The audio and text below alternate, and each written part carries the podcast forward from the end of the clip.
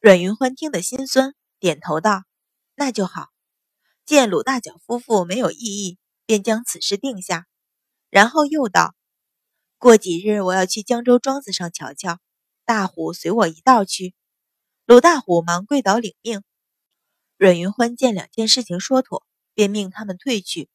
刚满五岁的卢五虎瞧着两个姐姐留下，拽着徐氏的衣襟拖着不走，眼巴巴的道：“娘，我也要留下当丫鬟，我也要吃饱饭。”引得红莲等人笑了出来。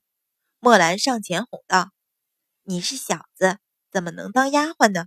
就算进府，也只能当小厮。”鲁五虎心里只想着吃饱饭，便从善如流，连连点头道。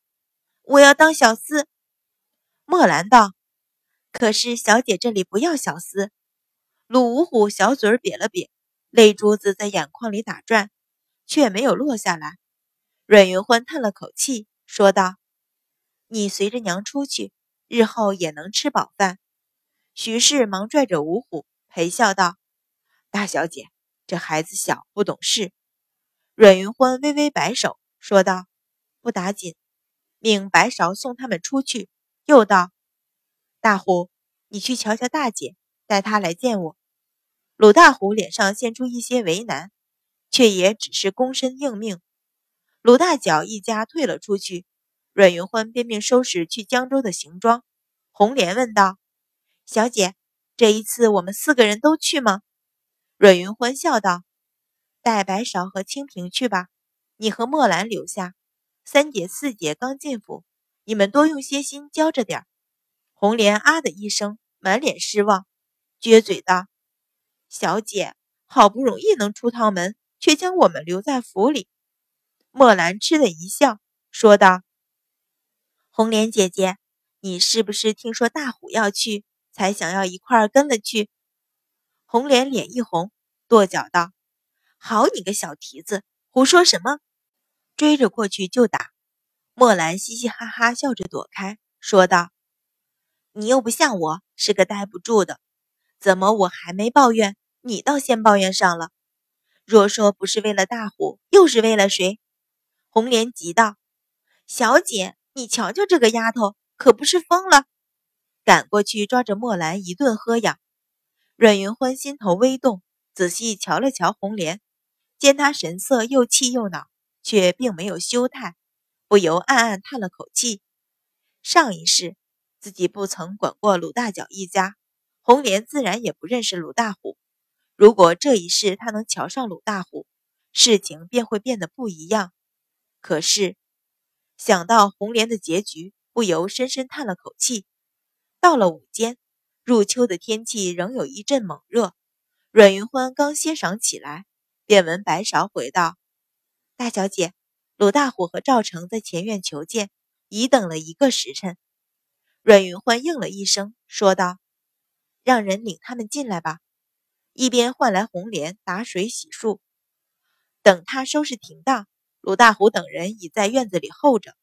见他出来，忙一扯身边立着的一个女子，上前跪倒给阮云欢见礼。却见赵成一手拎着一个男子的衣领，也跟着上前。一脚踹在男子膝弯，喝道：“跪下！”男子立足不稳，扑的跌跪在地上，不禁骂道：“狗日的鲁大虎，胆敢找人对付大爷！”刚骂半句，被赵成一脚踹翻，哼哼唧唧的，再不敢出声。阮云欢见这男子生得张眉鼠目，心里便有几分厌恶，皱眉道：“这是何人？”赵成回道：“大小姐。”此人便是钱旺。今日大虎去瞧大姐，怎么叫都叫不开门，却听到里边大姐的哭声，情急下跑回来寻了小人，小人去将门踹开，便见这厮正拿着棍棒追打大姐，便将他一并提了来。三言两语将事情经过说得清清楚楚。阮云欢点头，瞧着鲁大姐问道：“你就是鲁大姐？”鲁大姐畏怯的点头，却不敢出声。阮云欢道：“你抬起头来。”鲁大姐身子缩了一下，却不敢抬头。跪在她旁边的鲁大虎急道：“大小姐让你抬头，你便抬头，怕什么？”鲁大姐身子抖了抖，才怯怯地抬起头来，目光向阮云欢簌簌一扫，又垂下头去，像一只受惊的兔子。只这一眼，阮云欢就见她虽然被打得鼻青脸肿，但是眉目间较卢二姐又多了几分清秀，不由叹了口气，问道：“钱旺为什么打你？”卢大姐身子抖了抖，低声道：“他，他说我。”说我爹害了他，丢了，丢了差事。他说你爹害他丢了差事，所以打你出气。阮云欢接口，鲁大姐点了点头，低声道：“是。”一旁钱旺咬牙骂道：“若不是鲁大脚那贱奴胡报鬼园子的账，夫人怎么会免了老子的差事？”阮云欢横他一眼，冷笑不理，仍向鲁大姐问道。我听二姐说你是被钱旺强占了的，如今我既回来，自然会为你做主。只是你跟着他已有两年，我想知道你是还想跟着他过日子，还是跟着爹娘回去？鲁大姐一怔，不觉抬头瞧了瞧阮云欢，又瞧了瞧跪在前边的钱旺，脸上一片茫然。在他的心里，只见过男子休妻的。还不曾听说过有女人做主不要男人的，可是眼前的大小姐脸上那笃定的神情，竟然让他有几分信服。钱旺一听这话，不由大声嚷了起来：“你就是阮大小姐？我钱旺与你阮大小姐何干？你凭什么管我家里的事？何况这个女人是我钱旺花了银子买来的，哪里由得他说跟还是不跟？”买来的，阮云欢挑眉，眸光移向鲁大虎。鲁大虎脸色铁青，伏地回道：“回大小姐，是前年钱旺去果园收钱粮，我们本来是交足了银子的，哪知道他瞧见了大姐，非说我们少交了一两，我们说不过他，只得想法子凑银子。哪知道隔了三天，他便换了几个人来说我们没有凑齐银子。”便拉大姐顶账，硬生生将人绑走。钱旺脖子一梗，大声道：“你们本来就没有交足，老子拉人顶账天经地义。老子留着自个儿玩玩，没将他卖到窑子里，已经是他的造化。”没等他说完，阮云欢先眉一挑，冷声喝道：“掌嘴！”赵成上前一步，挥手啪啪两记响亮的耳光，大声喝道。大小姐面前，你也敢不干不净的胡说？他练过武功的人，就算没怎么用力，这两掌也将钱旺打得满嘴鲜血。阮云欢冷笑道：“就算他们没有交足银子，也还有阮家、有公孙家的人做主，可不是你钱家的奴仆，任你说卖就卖。”钱旺但觉眼冒金星，竟然并不收敛，大声嚷道：“大小姐！”你为何不帮自个儿亲戚，却帮着一个贱奴？阮云欢挑眉，奇道：“什么亲戚？我几时与你有什么亲戚？”钱旺一脸得意，大声道：“大小姐不知，我钱旺可是建安侯府老夫人的亲戚，论理大小姐也得叫老夫人一声外祖母。这样算来，我们岂不是亲戚？”鲁大脚一家平日见个衙差，也当是天大的官老爷。一听什么建安侯府四字，鲁大虎和鲁大姐同时变了脸色，一个抬头望着阮云欢，另一个缩着肩膀伏在地上，都不敢出声。阮云欢淡淡点头，说道：“嗯，我倒是忘了这一层。”抬头向赵成道：“既然是亲戚，你便带他下去。”替我好生招呼。钱旺一听这话，以为阮云欢怕了建安侯府，不由大声道：“阮大小姐知道就好，招呼便不用了，随意赔我些银子，容我将这贱人带回去便是。”阮云欢冷笑道：“既然是亲戚上门，哪有不招呼的道理？”冷冷唤道：“赵成。”赵成躬声应道。是，大手一伸，一把将钱旺衣领拽住，拎鸡仔似的拎了起来，笑道：“钱大爷，走吧，容兄弟好好招呼招呼你。”说着，手往下一顿，将钱旺倒拽着向院子外行去。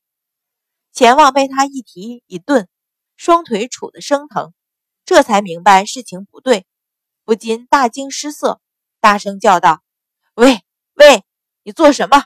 放我下来！”你敢这样对大爷，大爷杀你满门！哦，随着一声皮肉的痛击，满嘴的污言秽语顿时变成了痛呼。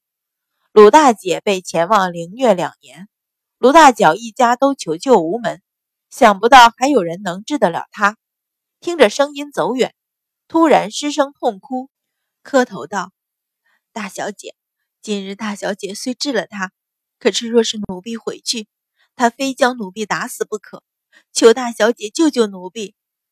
阮云欢见他衣衫破碎，披头散发，身上露出的肌肤不是青紫就是血痕，心中不忍，叹了口气道：“你先跟着大虎回去吧，这事我既管了，断不会再让你受钱旺的欺负。你放心就是。”鲁大虎也道：“大小姐既说了话，就一定能够，你别怕。”仅仅三面，对阮云欢已经非常信服。鲁大姐抬起一张泪痕狼藉的脸，哭道：“可是，可是他说，他说我不听他的话，就就烧了果园子，要咱全家的性命。我，我……”鲁大虎忙道：“你难道不知道，大小姐便是咱们夫人的女儿？她回来了，咱们的生死便轮不到旁人。”当年公孙氏去世时，鲁大姐已有七岁，依稀记得些事情。听说阮云欢是夫人的女儿，顿时大喜，连连磕头道：“是奴婢有眼无珠，不认得大小姐。”阮云欢含笑道：“那时你就算见过我，我也不过两岁，又哪里认得出来？”又劝慰几句，让鲁大虎带着他回去。隔日一切准备就绪。